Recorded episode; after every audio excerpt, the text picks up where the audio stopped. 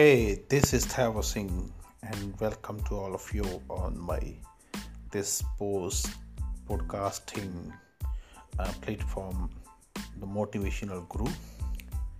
So today I would like to say something about, and I would like to share something about uh, the current uh, condition of the modern world. So undoubtedly, I can say one thing the whole world has been the flame of hate. Means the hate is injecting in all of us. Communalism is injecting in all of us. Casteism apprehension there are so many uh, hurdles uh, what we have to face for the modern and for the future generation.